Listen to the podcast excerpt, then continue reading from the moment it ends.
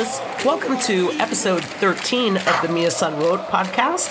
We're going to call this one a grinding once again. I think we had a grinding out wins um, back a few episodes ago. Uh, narrow 1 0 wins over Frankfurt and Köln, seen Bayern nine points at top of the table, but neither match was really an inspired performance. Is this a case of what is there to really bitch about, or rather just making it through until the tough BVB Pokal encounter? Or will it be tough? To parse this out, I have Marc Almstedt and Randall Hauk today with me. Uh, Randall, everybody will know you from Bundesliga Fanatic. Um, how you doing? Um, I'm doing. I mean, you know, my team hasn't won a game all year. How do you think I'm doing? I mean, I'm doing okay.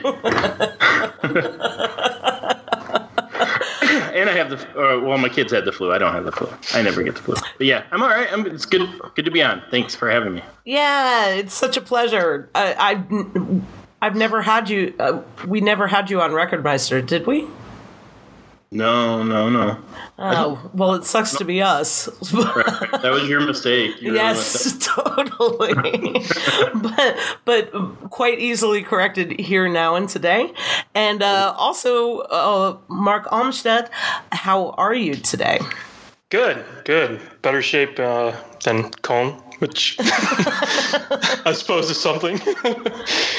right on. Um, so, uh, Marc, uh, tell us a little bit about your. How did you get into your Bayern fandom?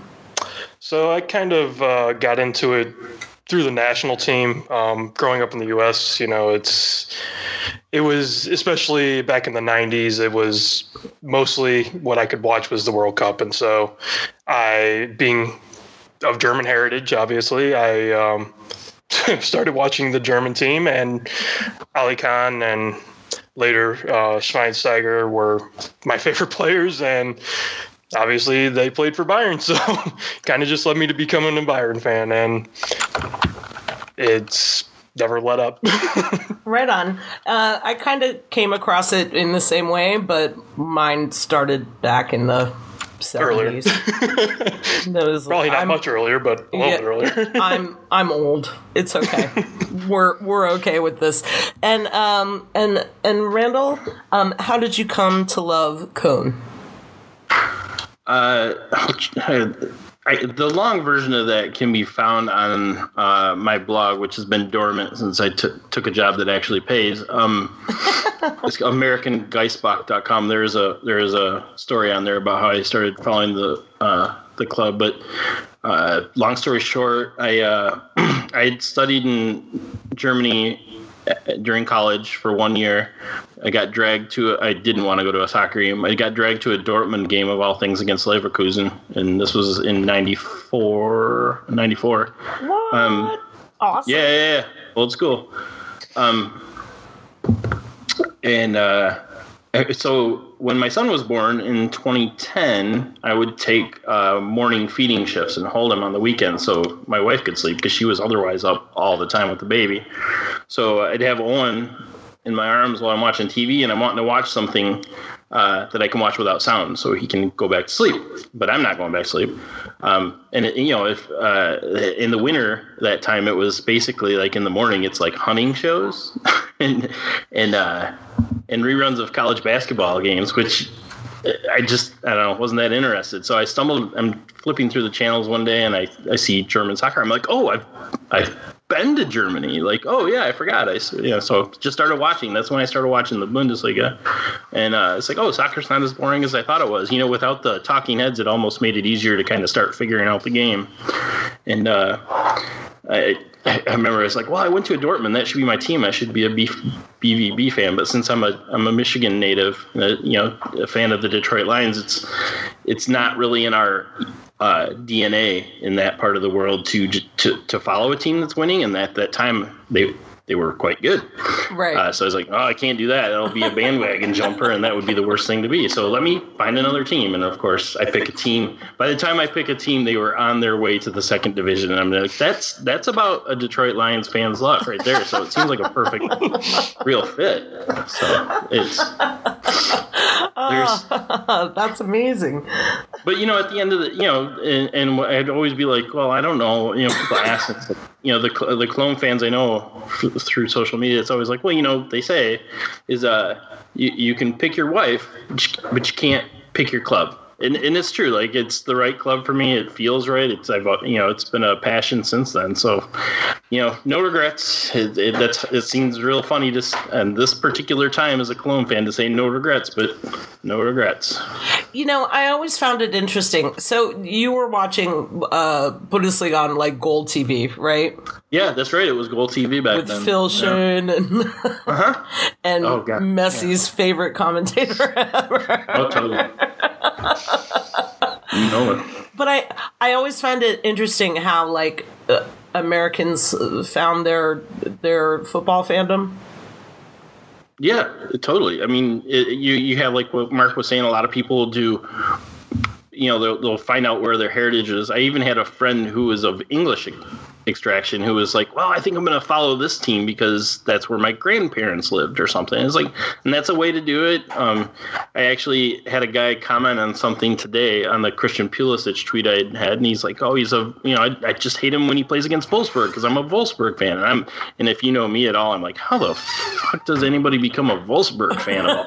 like, right? You want? I mean, it's like just the most plastic of plastic clubs, and it's like, well, I mean, but that you know, and we could talk about this some other time, but you know that that whole club versus commerce thing doesn't really translate to American sports because they because they are commerce here. So Absolutely, hundred. so so I get that, you know. So yeah, sure, they're green uniforms and they're ha- you know half full stadium. That's got to be very appealing.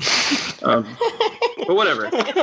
Uh, it, but it's always interesting. I, I do think it's interesting. It's one of the more interesting things I think you can talk to somebody, especially because most people just go one of the big four English teams and that's the end of it. So when somebody is a fan of a Bundesliga club, I'm always curious, like how, how did you, you know, how'd that happen? Right.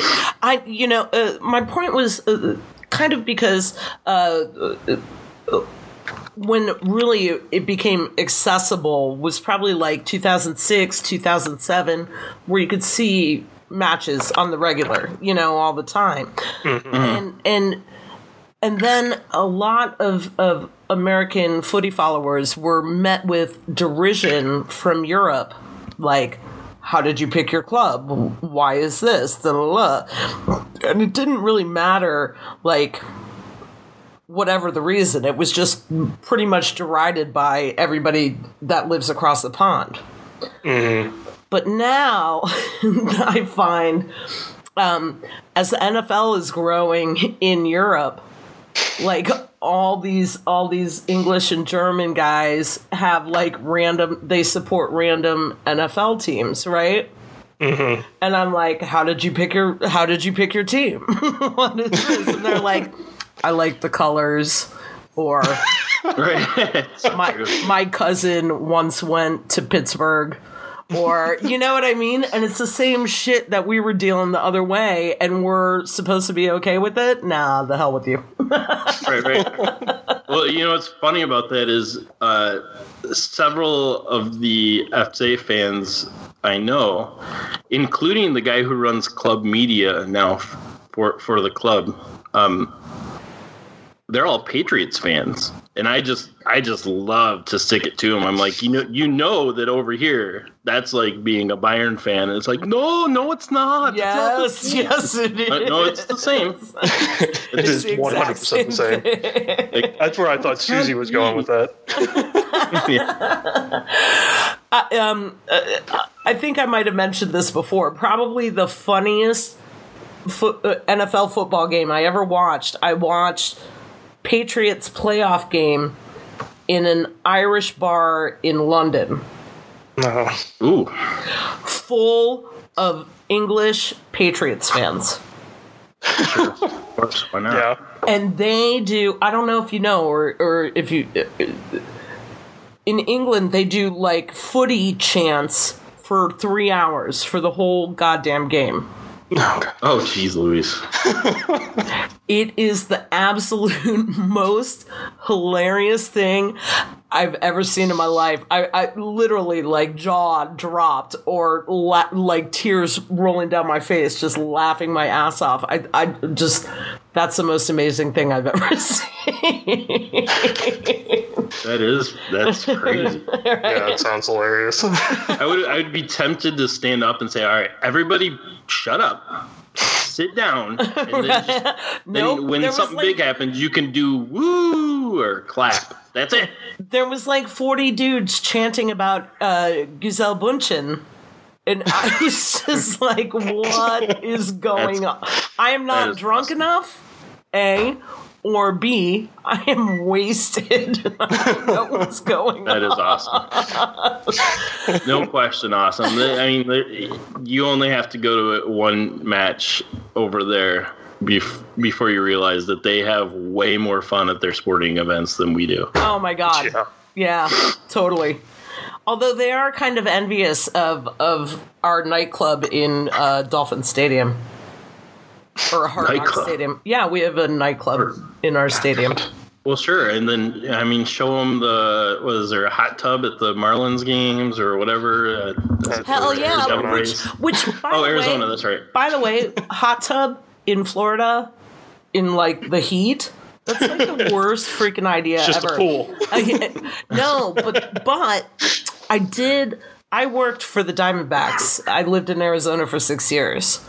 Um, the Diamondbacks pool is freaking awesome. Sure. back back when I lived there, you could rent out the pool. It was like three grand for the game. or yeah, it yeah, it was three grand for the game, Wow. and you could you could have thirty people, so it cost a hundred bucks each. Uh, Not That's a- And we'd and we'd pitch in and we'd pitch in and do it because god damn, it's so fun to be in a pool and watch baseball. like bring random floaties and just and you got you got I think if I remember correctly, you got like eight hundred back on your uh, as a bar tab, like for food and bar uh, for beers and food and stuff. nice. Yeah, it was pretty cool. That's not bad. Yeah. Anyway, we should probably uh get started talking about some German football, shall we? Sure. Sure. Okay, so both matches were kind of meh. We've already established that, but we're going to talk about we're going to talk about Frankfurt first. Uh, it was a narrow one 0 victory for Bayern uh, away. Uh, the only goal scored uh, was in the 20th minute by Arturo Vidal. And and wow, what do we say about Arturo Vidal? He's ever the conundrum. Gets a yellow on five minutes after a weak Starke pass, scores the only goal, has a great game, but then commits a bunch of other silly fouls and has to be subbed. It, it, it, Marc, is this the most prototypical uh, Vidal performance we've seen? I think it has to be. I mean, he's every game. It's. I think this is the best you can expect from Vidal. You know, it's like every game he's going to go in. You know, he's going to make a few terrible tackles, and if you're lucky, he goes and makes a great run into the box, heads home a few goals, and then nearly gets sent off. It's- it Yeah. seems like that is just the way of Vidal, but. Right. Uh, Randall, as an outsider, how do you view uh, Vidal's tenure at Bayern so far? Well, I, I mean, in in some ways, you would say he's pretty consistent from the way he played at Leverkusen, right? Yes. And then where I forget where he was Italy. Not that I watched him much in Italy. I mean, he's pretty consistent, but he uh, to a degree, or or actually in Chile, right when he was uh, accused when he got pulled over for drunk driving and accused the police of ruining everything for Chile, or was that Copa America?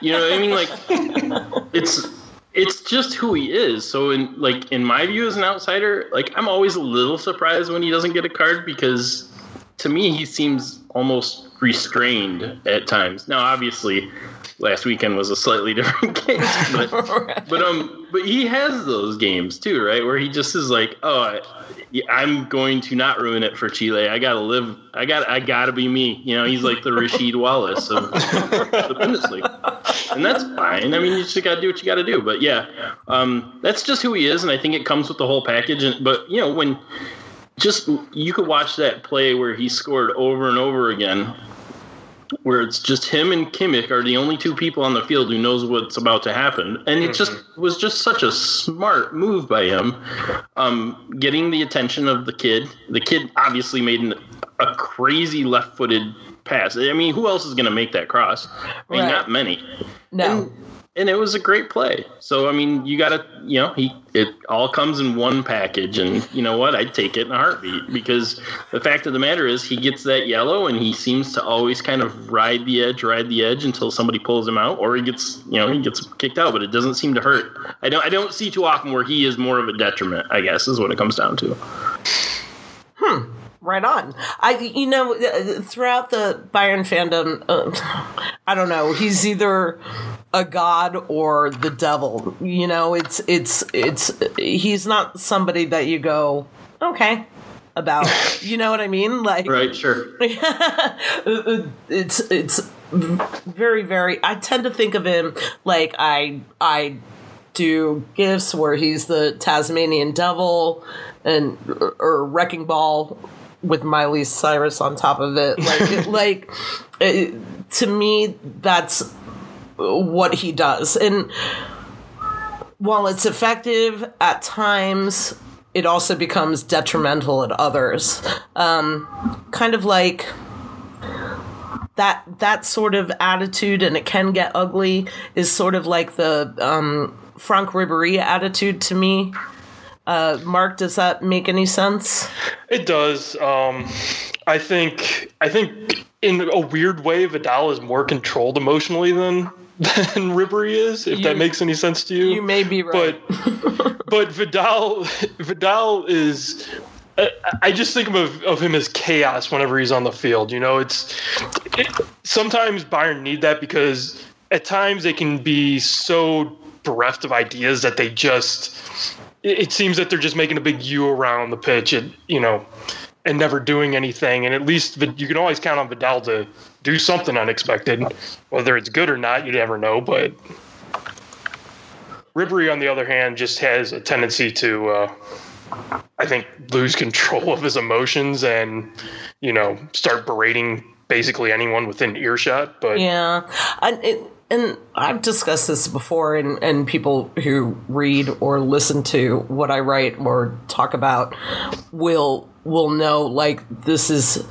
Uh, a big reason why I don't like love, love, love uh, Franck Ribery as much as a lot of other Bayern supporters because I feel like um, when that attitude comes in, it's a detriment to the entire team.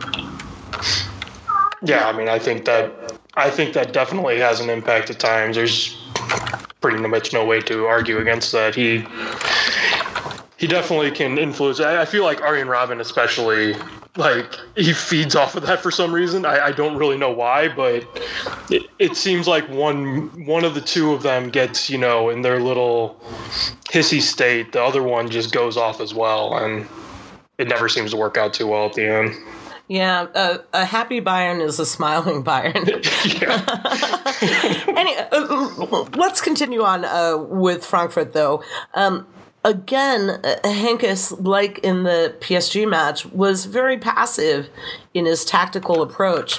Um, Frankfurt actually ended up um, edging out possession stats on Munich, uh, 51 to 49.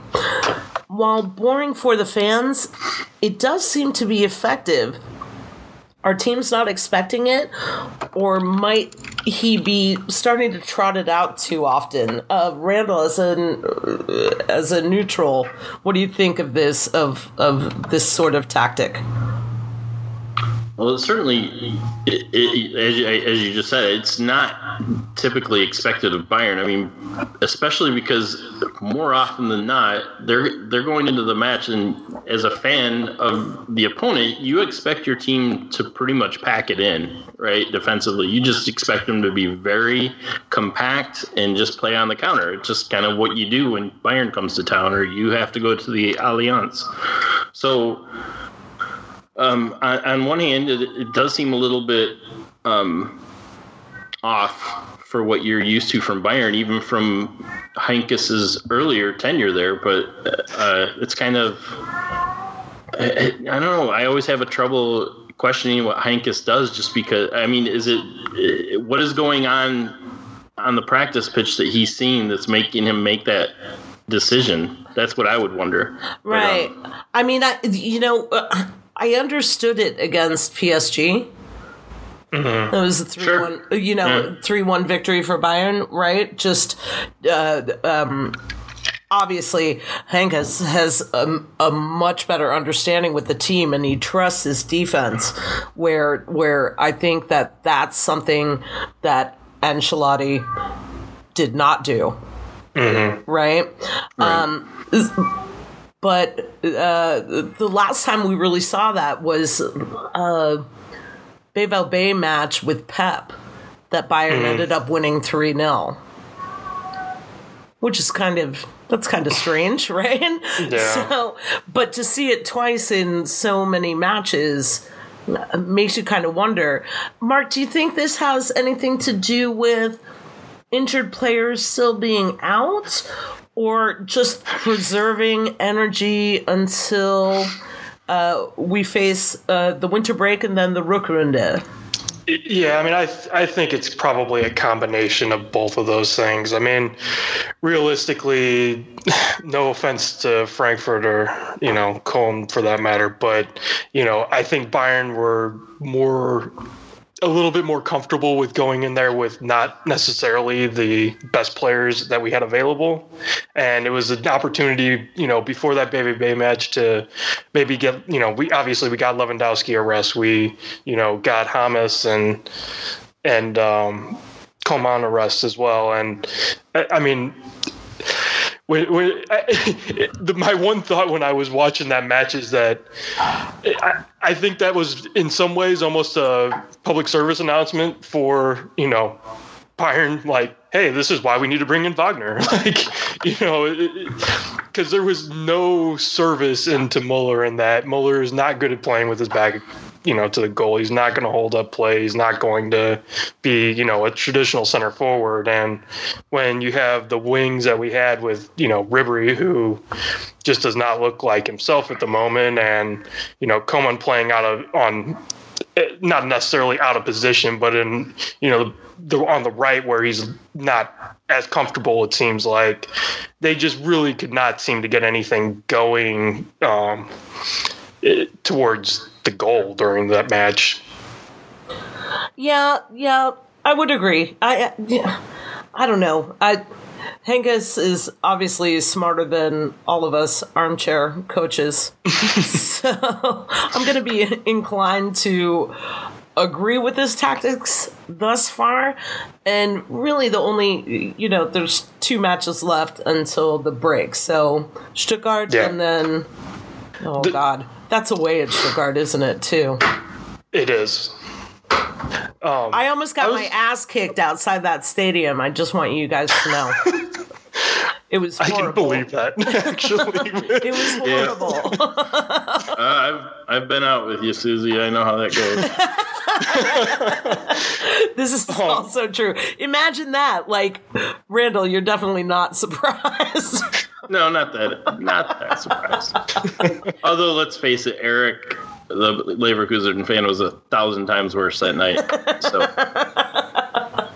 Oh my god, that was such a great night. Um, it was really. Yeah. Can I also point out from that Frankfurt match? Um, just it, I, I, thought it was interesting that more so than the formation and everything, that the pressing stopped about the 35th minute. Really, like Bayern just was happy to sit in their own half, even when you know, there was no real threat coming in. That I, I, I was more shocked by that than I was allowing them to, you know, kind of take the game to Bayern. It, it, it, they were allowing them a lot of space, and it almost got them in trouble later in that game.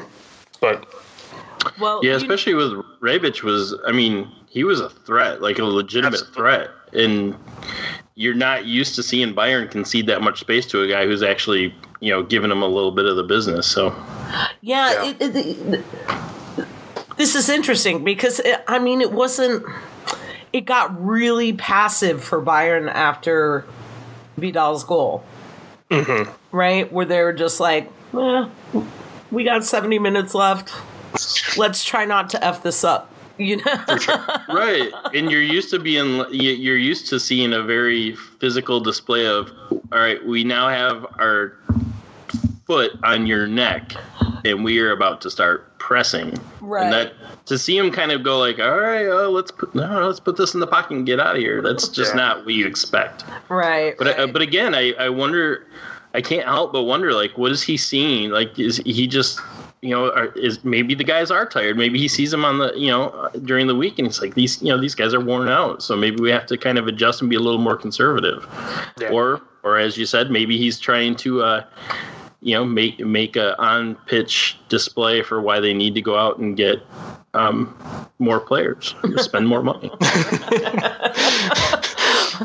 Speaking of that, what uh, what do you think of the rumor of Sandro Wagner coming over, Randall?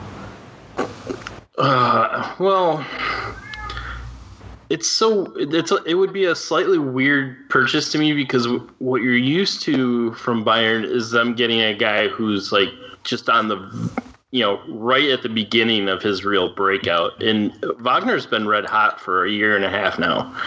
So relatively late in acquisition for them, but he's he's just really a goal scorer's goal scorer right now. So I mean, uh, well, at least last year he was. Um, right, right. yeah, and um, it was the same thing with. Uh, oh my gosh, I'm gonna forget his name. Uh, Firmino. I remember when uh, when they splashed out in England for Firmino. I was like, yeah, you're just buying him a little bit on the other side of his hot streak, like that's that's a lot to splash out for a guy who kind of cooled off last year. But um, that doesn't mean he can't be of quality. You know, qual- if he's going to be a backup to the best goal scorer and potentially the entire world, in my opinion. Yeah, that's not a bad backup to have. Yeah, n- not at all. Uh, our question, our questions over the whole deal was, uh, he's still in in contention for uh, DFB spot in the summer. Right.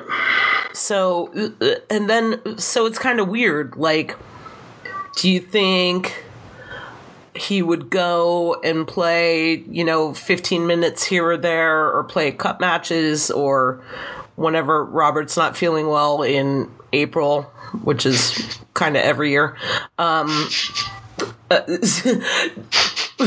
because Jogi still watches all the Bayern matches. Like he's at a big club and he has big, big competition all the time. Does that hurt or help um, him going forward into Russia? Does he just make the practice team and then get cut? Or, I mean, because really, there's not a whole lot of options at forward or strike. Right.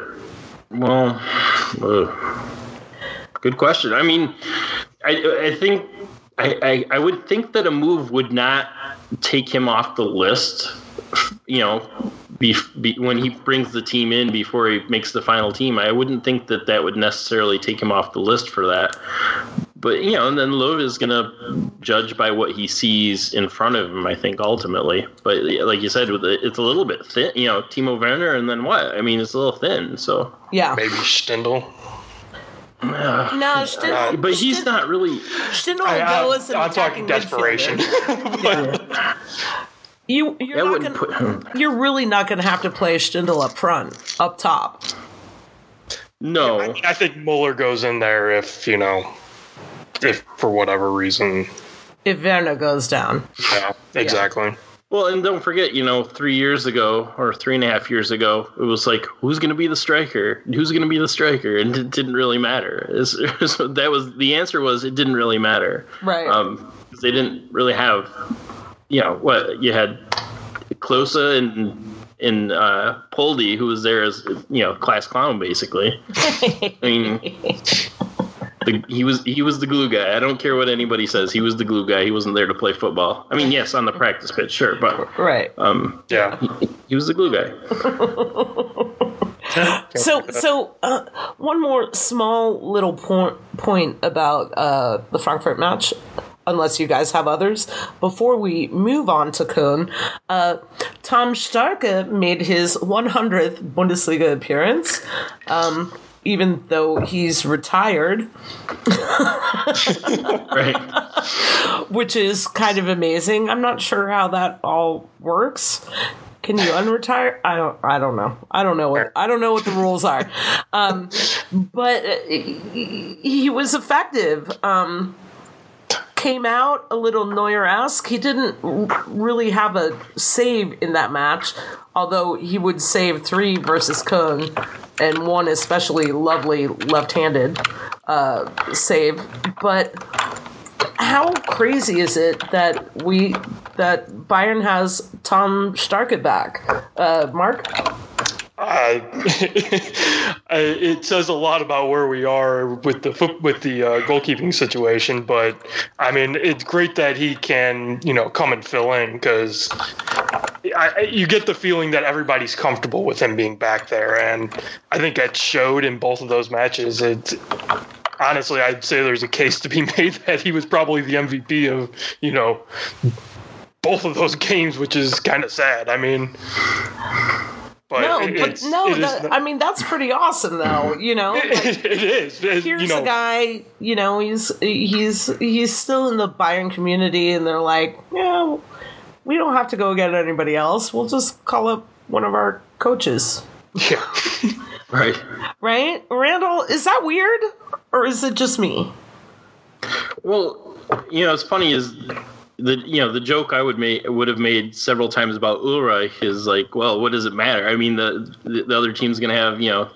10 to 20 percent possession, maybe kick one towards the goal at some point. What's it, you know, what's he really gonna do?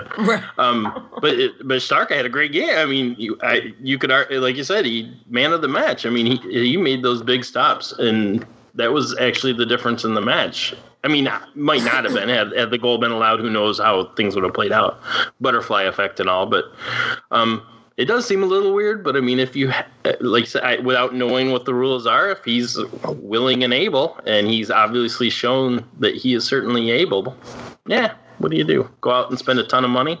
I wouldn't. Nope. And and um, if you haven't watched him over the season, it's definitely um, he's come alive under Heynckes, where he was DOA under uh, Carlo Ancelotti. Um, and he's expressed it as well. As, as soon as Jupp got in the door, um, he was giving uh, he was given a talking a talking to, but not in a bad way. I mean, just in a, you know they had a conversation, and he immediately Heynckes in, immediately placed um, his trust in Ulreich, and I think you can see um, the the sea change that happened between Ancelotti and Heynckes, especially especially with Ulreich. I mean, it got better for Bayern almost immediately team wide, but but that position meant everything, especially with Neuer being out until maybe the second leg of the Besiktas match now. Marc? I completely agree. I mean, Ulreich looks like completely different player than he was under Ancelotti. I mean, you can just see the the confidence returning to him, probably almost more than it ever had been, and it, his play has been phenomenal. I mean, it, it, you can't say that you don't miss Manuel Neuer because it's Manuel Neuer, but like. He has made that loss a lot more easy to bear as a Bayern fan than I think anyone could have possibly ever hoped for. Yeah, uh, you know, um, and it's weird because he was looking to get away and then got hurt preseason, if you remember. Um, so imagine the situation that Bayern would have been in then. Fructal.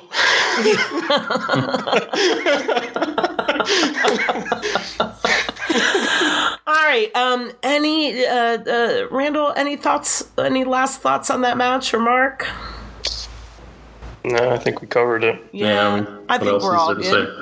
Yep. Let's get on to match number two. Okay, so so in a match that nearly everyone thought would end up disastrously for Under the Gun Köln, um, with many Bayern fans uh, being obnoxious and expecting double figures, um, Köln parked the bus and played with a whole lot of heart. Um, the only goal scored in the match was at 60 minutes.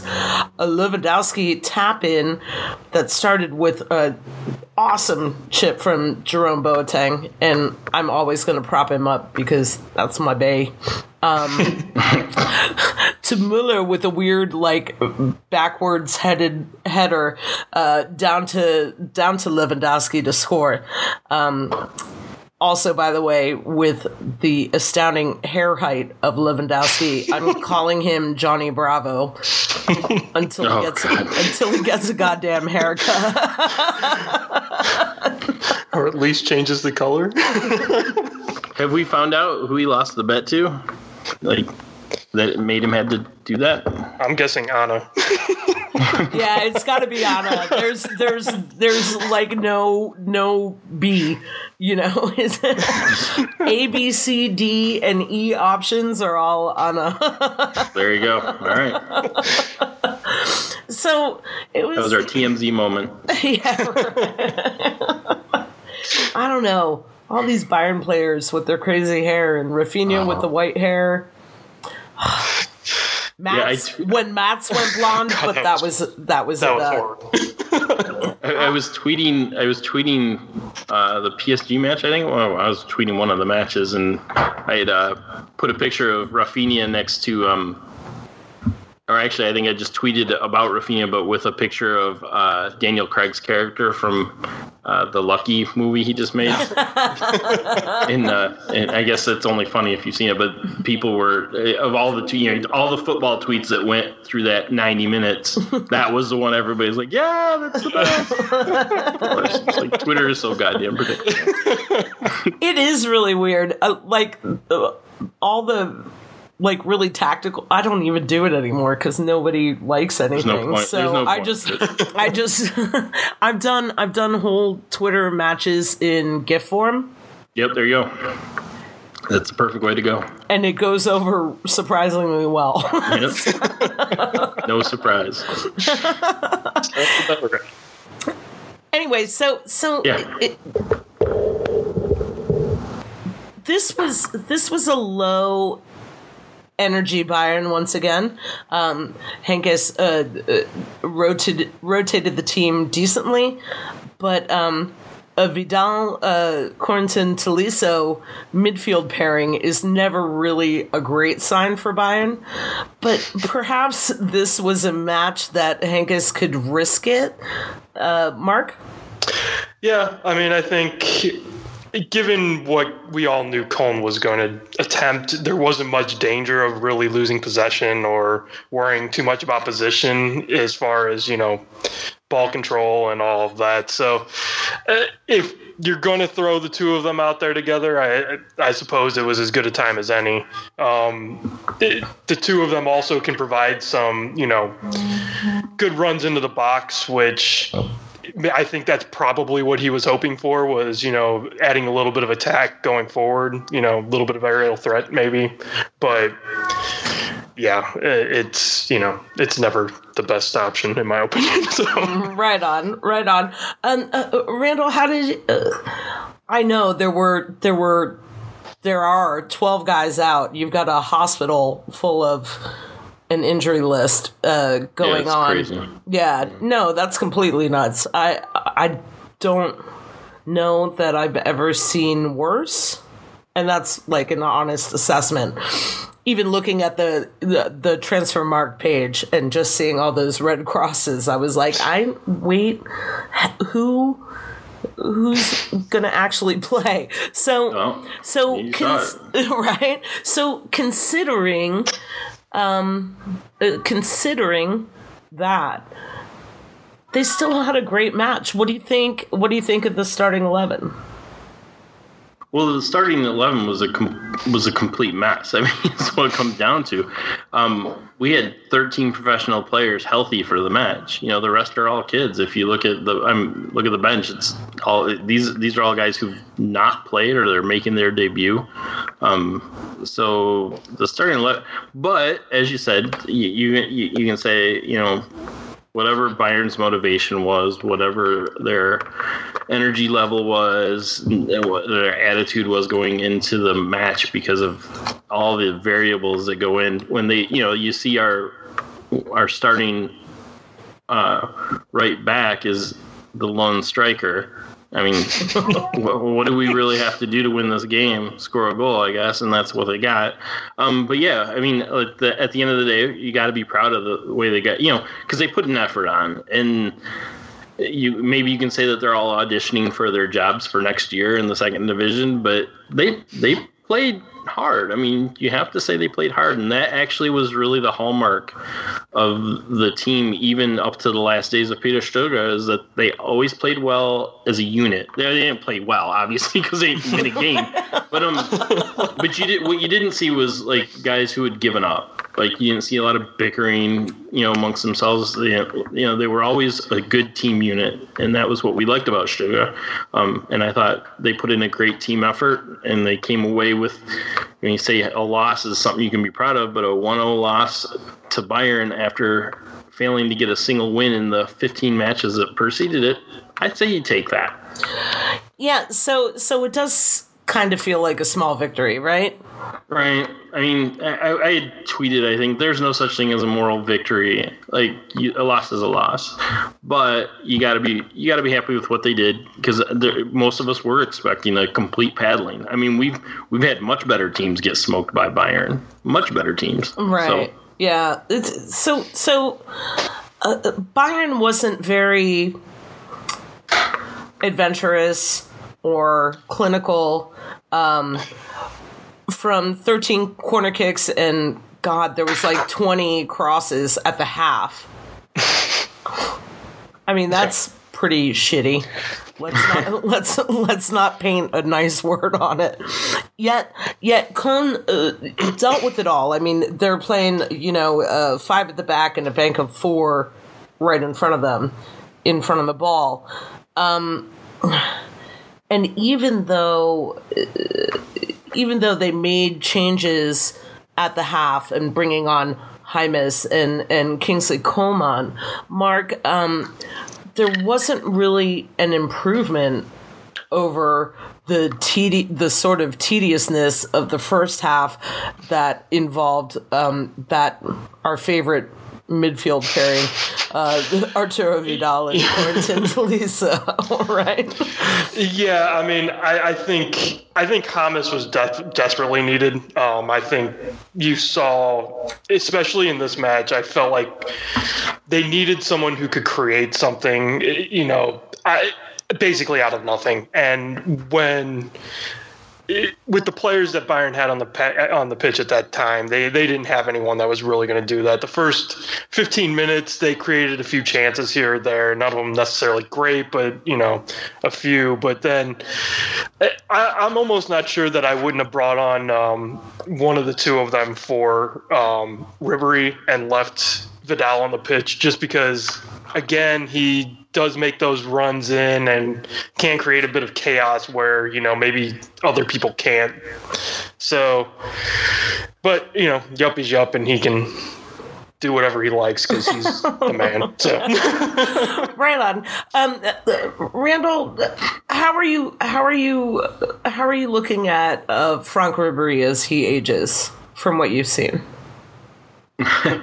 He's not getting any prettier. Yeah. Um, no, that's so. It was so wrong. I didn't have to do that. Um, Yeah, it's you know it's funny is it kind of going along with um what we were speaking about earlier with Arturo Vidal. I said like for all of the uh, personality flaws we see with him, what what you don't really see, at least from my perspective, and let's be honest, I don't watch Bayern nearly as closely as you guys do, but what what I don't see is him kind of tainting the rest of the team. Like for some reason, like whatever, like Vidal doesn't seem to really have this like conflicting uh, thing with the team image. Whatever he does, it's kind of like, eh, you know, okay, we love you anyway. That's good.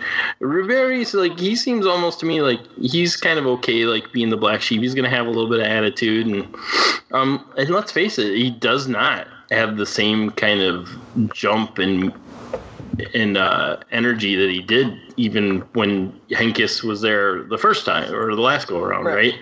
Um, but he's still, you know, his technical skill makes up for a lot of that. Obviously, he's surrounded by great players, but um, I think there was somebody last year pointing out that you know it's time to move on. I can't remember who who had made a really good point on again on Twitter. There's so few of them made out there. Um, so, so it was like you know Ribery is really you know the stat we have in uh in baseball is you know wins above replacement value or something right. like that. It's like his would be pretty low now, right? Like it probably is time to replace him. It's just and and that's I know that's kind of hard because didn't he? He just I think he's now the has the most matches for a foreign-born player, yeah, in a Bayern uniform. Yep. Is that right? Yep. Yeah. So, been a great run, and you want to be appreciative of that. But um, I don't think he's aging nearly as well as uh, as as uh, are the guy on the other side is. Yeah, just yeah. not. Well, the, the big thing, the big thing is that Bayern's attack, like through the most recent years, has been very wing based, right? Sure. Mm-hmm. Yeah. And even even under Pep, like you could overload, you could play, you know, W's, you could play four one four one, you could play. Mm-hmm. It doesn't matter the formation, like everything, even under the crap that Ancelotti brought forward. It was still, still all very wing based. So, um, the wings need to be dynamic, and and and Ribery is still. He's a smart football player. I'm not taking that away from him. He has lost a couple couple of steps. That is absolutely okay. But he's not functioning in the manner that the team needs for him to function in, right? Which is take ons. Yeah, he doesn't. Sure. He doesn't take on anymore, right? He kicks yeah. off. So so yeah, I, he's a Bayern legend, and he'll be appreciated throughout time. Um, but but you kind of saw that against Köln is there isn't that I mean I'm sure he still has the ability uh, but there isn't that drive or maybe he doesn't you know? Uh, there isn't that drive to take on three guys. So he's still drawing defenders but then he's not running through defenders mm-hmm.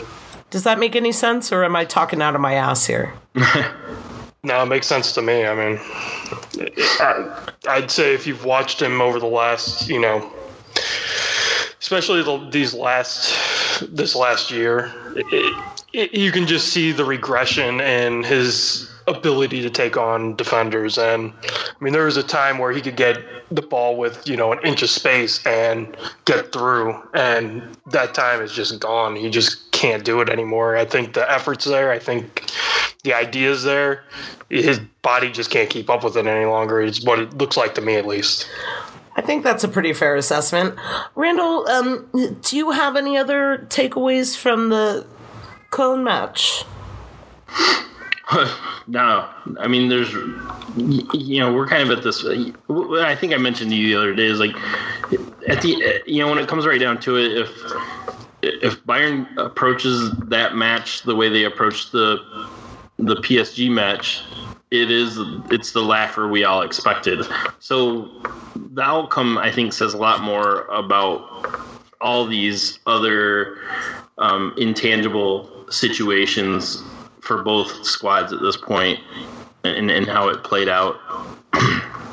so it's hard to read much into it. And of course, for us over here in Cologne, it's just you know, we're just well beyond worrying about what's going on tactically or um, what you know. I, mean, what I don't want to. I don't want to laugh. Just, I'm not laughing mean-heartedly like I'm laughing. No, I mean it's, it's yeah. the reality of the situation. I get it. I mean, I know. I know that you are not laughing like, "Ha ha, you're going down." Like I know. I know. So you, it, that would only it, be that just, would only be Hamburg. yeah, no doubt. Oh. I mean, I, there were actually after the weekend there were actually people going. I like, "Well, we're going down. We're taking Hamburg with us." And it was like, like just can't. See, listen, I I would totally get behind that. I mean, sure. I'm not gonna lie. I'm, so, yeah. I'm sorry, but if you if if Köln can take Hamburg with them, I I would be so appreciative. It would be ridiculous. I think that feeling is well felt throughout the league. um. So so, how is life post uh, Peter Stöger?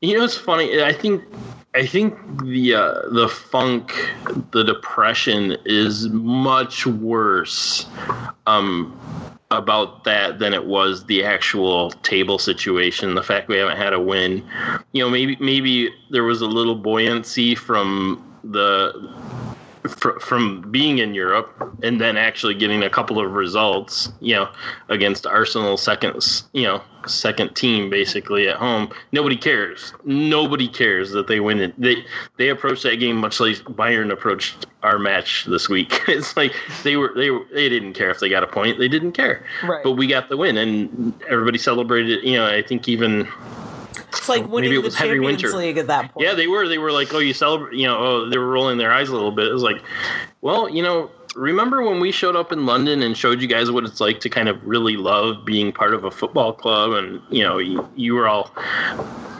like, wow, these guys really. Well, you know, that's kind of that is what it's like to be a Cologne fan. So I'm sorry that you have a match in Europe and you're just kind of bored with it. Right. Good. You that's hmm. that's not our problem. So hey, yeah, we, of course we're going to celebrate. First of all, yeah. people in the Emirates Stadium, they suck. They're the mm-hmm. freaking worst. I've heard, yeah. I got called a fucking German c word. Oh, that doesn't. Lovely. I'm not sure they're any better than some of the other stadiums, from what I've heard. You know, some of the stuff that you know, you had the uh, the incident with the Cologne or the uh, Cologne, the Chelsea fans in Paris or in right. London, was it? Yeah. No, Paris, not London. Uh, in Paris, I forget what that in was. In Paris, for. on the train. Yeah. Yeah. Just shove some guy off the train, and we're racist, and we love it. Or it's like, uh, what? Why? I don't get. Yeah. I don't get that at all. But yeah. Um. But yeah, it's like you're. I think I think when you're like rolling your eyes at somebody for being excited about a win, I think you've had it too good, or maybe you just uh, you're you're just too jaded for me. We're no longer like on the same wavelength. As, you're not you're not a fan. You're you're no. It's like it's, yeah. you're completely blasé. I mean, yeah. You know what? I don't care who we score against. You know, I don't care who Bayern scores against. I celebrate. Well, everybody. You guys I, score against Well, everybody. yeah, yeah. But I celebrate the sh- I celebrate the shit out of every goal. Yeah, because you're a fan. You're a real fan. Yeah, I mean, of I mean, course anybody who thinks otherwise just doesn't is not paying attention because well you know. But but of course you're going to get more of that with you know you get more of that at Bayern than we get it you know. It's like oh you're not a real fan you're just a band you know we obviously nobody's joining the Köln bandwagon. There is no bandwagon. Even after making it to Europe I mean admittedly there was a you know, I was looking at my dormant site and there were there was an uptick in people checking out the site. And that was good. I was like if only I could write more. Um but so that's natural. A team suddenly, you know, especially for people who are shopping for a team, it's like, well, I don't want to be a Bayern or a Dortmund fan because everybody's already doing that. Oh, who's else? Who's on the perimeter? And that's how teams like, that's how people are fans of a team like Hoffenheim. You know, it's like mm-hmm. right. little, you know, they don't even play in Hoffenheim. That's how small it is, and, and people are fans. So anyway, um, yeah, the, people were really bummed out about Stöger because he, you know, it wasn't even a year ago we were talking about him as um, the quote unquote Cologne version of Arsene Wenger or Wenger, Wenger, Wenger, Wenger. I don't Wenger. know. Wenger. It's Wenger. Wenger. I don't know. I always throw that German accent on it. when I No. French, so I don't know why, or that pronunciation. I think he's from the German part of France, though. Oh, there so I you think go. It is Wenger. Um, so, so that was a year, not even a year ago. He obviously got us to the heights. As I as I pointed out, the the there the attitude of the players. When, you know, when you say a coach has lost the locker room, that was very clearly not the problem. The the problem is the roster. And it's just straight up. You lose a guy like Anthony Modeste and you replace him with a guy like Jan Cordoba, who's just he's great play. I like him. I like. There's a lot I like about him, but he's not. a He's goal not scorer. Modeste. No, I mean, Right. he, it, it, and he didn't hit the lottery on that. So, so now that kind of exposed a lot of the other problems with the team. Um, so f to lose Stöger, who had held it together for so long, um, it really a lot of fans are upset about that. They're just really, I mean, the day that happened, there are being calls for like a special meeting of membership to vote out the uh, the board of directors. So this is gonna Really? the, the, yeah the fallout from this is is, is continuing. Um, people are more upset at the board of directors than anything. People are calming down a little bit, of course, and I don't know if that's actually going to happen.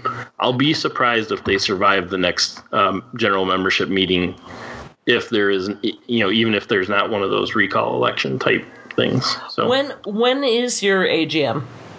uh, in the fall, Oh, okay. Um, so you had it because you had it like a month ago. we already had it. Yeah, the this year's is already passed by. Um, was it, it might have been in October, October or November. I'd, I'd have to go back and look. So yeah, the one for the it won't be until next fall unless there is a way for membership to call for one to have to have it. And there was there was discussion of that happening. I don't know if that's gone anywhere officially because I'm not that deep into what goes on behind on. the scenes. So so so, So talking about Stöger, uh, what do you make of his BVB appointment? It's, I have to say it was weird to see him in all that black and yellow um, on Tuesday. Um, I think it's a. I, I actually think it's a really smart hire for them, especially because he's only signed into next summer. Um, they can, you know, that's obviously a test drive if they want it to be, and they can walk away in the summer no matter what happens. If they win, you know, if they win Europa League and the Cup, and and and heaven forbid the German title, they could still go, well, we kind of like this uh, Nagelsmann guy. We'd already kind of decided. Um, so we're going to do it because they didn't really give him a big contract or a long contract. They gave him enough money for sure. Um, but his whole strength is really he, what people don't realize about him. When he moved to Germany and the FC played really defensively and really um, on the counterattack, and everybody said, labeled him as a defensive coach. Well, when he won the title in Austria, it was uh, it was the tag team of Roger Schmidt and the power of Red Bull money. The, the Salzburg's usually the champion there, and they scored they scored in buckets down there. He was uh, coaching FK Wien, uh, Vienna, Right. and, and they won the title because they were an offensive, fluid, offensive attacking team. So he, what he, what's really good about him is that he gets the team together. He, um, he adjusts to the tools he has available to him, and in in that situation, while I think they obviously played a little more defensively than they normally do, he'd only been with the club for a handful of days when they played their game the other day. I think what we're going to see after he gets to work with them in the winter is uh, I wouldn't be too surprised if you see a, a much much more traditional looking Borussia Dortmund on the other side of the break. Marc, do you, do you have any questions for Randall about Köln? Uh, my main question probably would be concerning what what is going on with Jonas Hector and like what what what do you see him doing, assuming Köln do go down? I mean, Well, he's he's a he's a certain he's a he's def, definitely uh not a stereotypical footballer in so many ways. Uh, I don't know if you've read much about how he came into the league, um, or how he got to Cologne from his you know his small club. But he wasn't one of those guys who was um, identified as a young guy and then went to a big club and developed through the U squad. He's you know he he was in his small farm farm town club until he was I forget how old, maybe maybe not twenty, but close. Uh, moved over to Cologne in the second division and worked his way obviously into where he's one of the most regular players for the uh, for the German national team since the last World Cup. Mhm. Um, but he's been injured. Uh, he can't, he started playing or uh, training with the ball this week. I don't think we're gonna see him. No, I know we're not gonna see him Saturday. Uh, Yeah. He should be at full health uh, when we return in January, though. Um, now he's not going to go to the second division. Obviously, he's a Yeah. national national team player, um, just like Timo Horns. You can just consider him gone. Of course, the conspiracy theorists among my FC brethren are that because the Stöger appointment went so quickly, that there had already been discussions between the B, BVB and Stöger well before he was fired from Cologne. Mhm. Um, they had this they had this deal in place, so Stöger sandbagged his attitude around the office, which people had noticed that his attitude had gone a little sour over the final week or two. Mhm. Um, so he would get fired and get this big deal with Dortmund to go over there, and that Horn and Hector are going to follow him there in the either the winter or next summer. So this is a conspiracy theory. No, we this is our tinfoil hat type stuff. Well, that was kind of my question because honestly, I mean, if you're a BVB fan, I mean, you'd have to think Jonas Hector just walks into that team right away and instantly makes that back line much more viable. So, and obviously, we all know the downsides of Roman Bürki, so Right. Well, I mean, you, certainly makes sense too. there was you know the there was talk that Horn was going to go to Dortmund last year and the year before. Um, there were a lot of people who thought that he would re- that Stöger would replace Tuchel there, and there were you know there was words that he was talking to Dortmund over the summer. Mhm. So, and, and you know, fullbacks are uh, or uh, wingbacks, outside backs. I, I always get the English terminology wrong. I'm so used to the German terminology. It's so weird. Um, it, it, they're you know they're always at a premium. A quality guy like that doesn't come on the market very often. So yeah, of course he's gonna go in there and be the starter. I, I, there's gonna be people who are like, but he's a he, he's a defensive midfielder. Well, he's not. He he was made into a defensive midfielder out of necessity by Stöger because because he was needing help there. Mhm. Um, and he and he's you know much like Philipp Lahm, and I'm not going to compare the two obviously, but it, it was like his his playmaking ability was such that they felt they could get more out of him there. That he would be capable of making that uh, transition. He's a he's really smart. He's not the most athletic guy in the world, obviously, um, because he.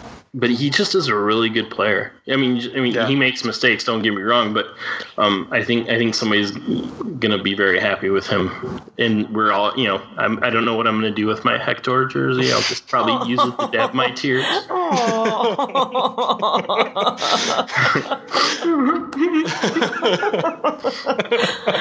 Or wear it, I'll just wear it to Sandhausen and slap a new name over it. oh no. So, um, guys, any any last thoughts on this match? Glad it's over. And- Honey, this this was this was a good loss. It was it's- it- one of the better losses we've had. Take that over that Freiburg. and I promise I'm not Gar- being condescending. I know, I know you're not. No, don't worry.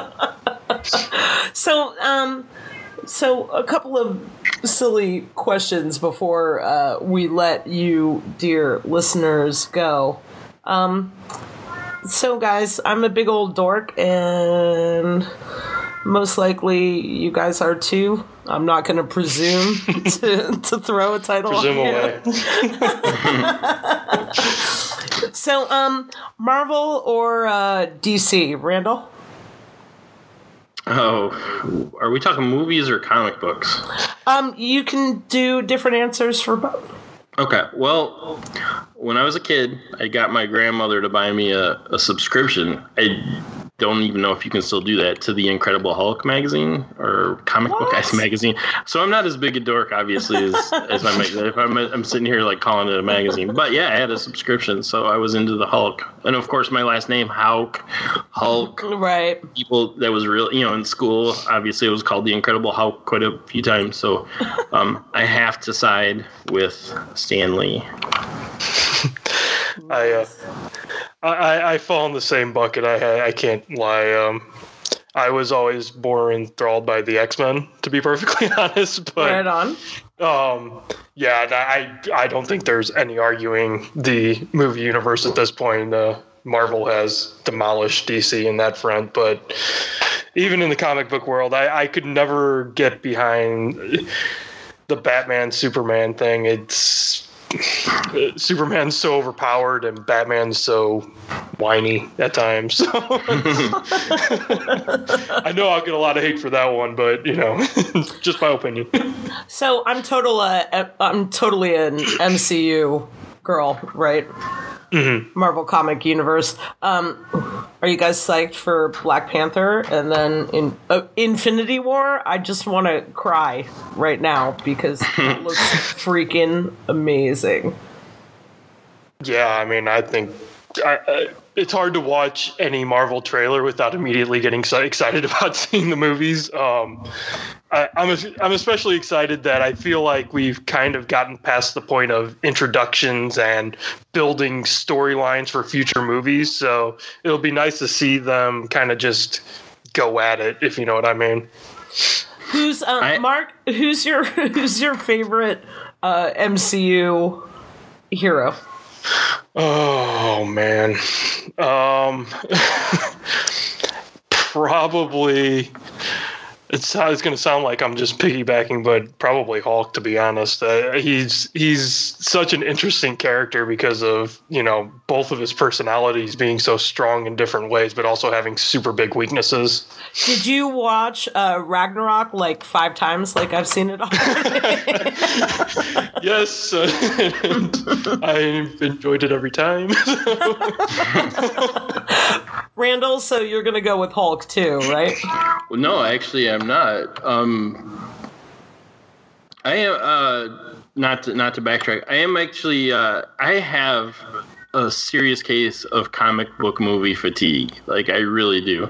Kind Really? but but I'm ex- I'm excited to see the Thor movie because I've heard such great things, and I love the guy who directed it. He's hilarious. He I do.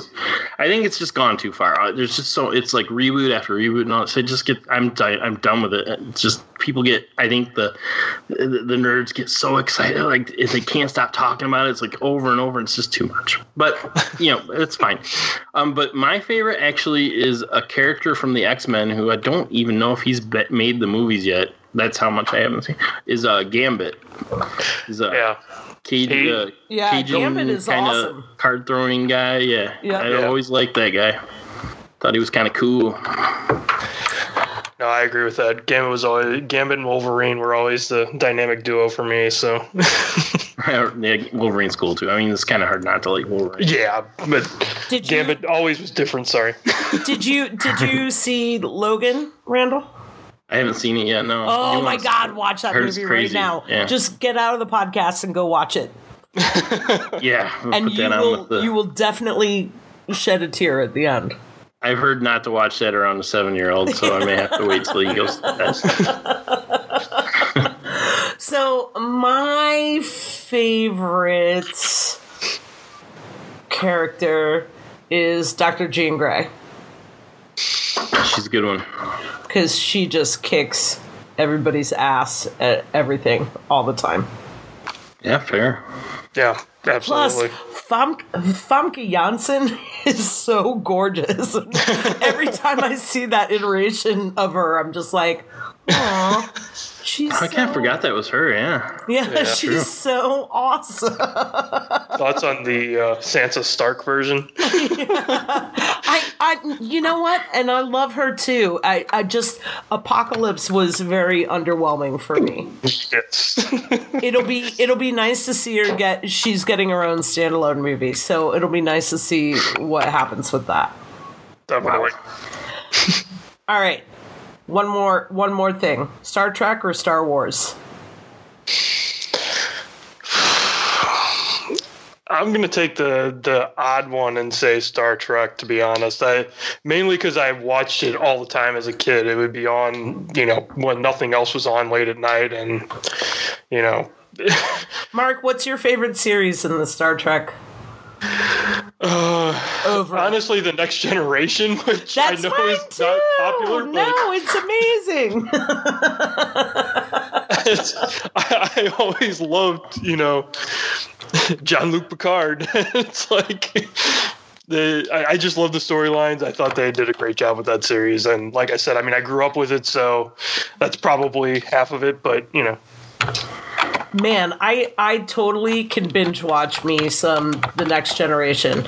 I and I follow every single actor that played in it on Twitter, and I I love every single one. Uh, Randall, you. I've I've actually never watched Star Trek. It's not been something that, uh, but I do like. I, I did watch all the Star Wars movies, so I have to go obviously with the Star, Star Wars movie. I'm actually reading a book right now called um, "From a Different Perspective," which is a collection of short stories based in the Star Wars universe, written from the perspectives of like minor characters. So Really? like the first yeah the first story and i only just started reading it was um written by the captain of the ship um and and it, took place in the time between rogue one and a new hope as he's transporting leia um with the plans for the death star from the raid where they stole the plans um, to where you know trying to escape the empire. And then of course they're caught by the uh, star destroyer and he is picked up by the throat and killed but it's him going through his escape and piloting the ship. It's actually a really uh, it's a really cool conceit and there are some amazing writers in it. I highly recommend you check it out if you're at all interested. Is that Star- an actual book or just yeah online? it's it was published uh, last month. Uh, oh my god! should be able to so get it at your library or get on the wait list at your library or pick it up at the bookstore. awesome.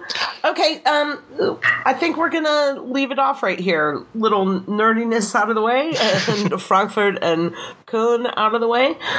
I really, really want to thank my guests. Uh, for, first, Mark, uh, where can we find you online?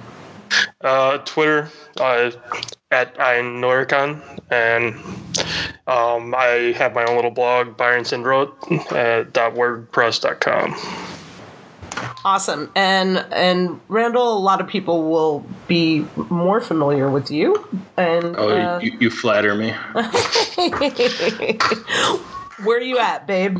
Um, well, I do edit stuff and occasionally write for Bundesliga Fanatic, as you said earlier. I have a Cologne site that is rarely updated at AmericanGeissbock.com.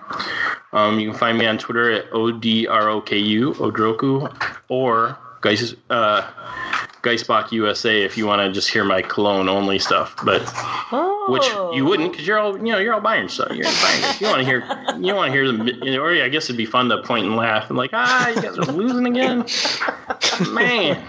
Anyway, so yeah, that's the there's there's your list. Awesome. And uh, I am your most wonderful host, which is a total lie. Wonderful, Tony. Susie Schaaf. Absolutely wonderful. Totally. total bullshit. Uh, I am on Twitter at the Susie Schaaf, uh, T H E S U S I E S C H A A F. But you all know me from there anyway. Um, and I'm not really writing that right now, but I'm trying really hard. Uh, if I am, you can find me at miasanrot.com. Anyway, uh, thank you all for joining us today for episode 13. And um, we will get back to you after the BVB match. Uh, danke, Leute. Servus. Tschüss. Wir haben den Kampf gewonnen, den Thron erklommen, der Haien hat's gemacht. Ich hab geträumt von dir und unserem Endlinger. Wir haben den Kampf gewonnen, den Thron erklommen, der Haien hat's gemacht. Ich hab geträumt von dir und unserem Endlinger. Wir haben den Kampf gewonnen, mit ohne Kommen.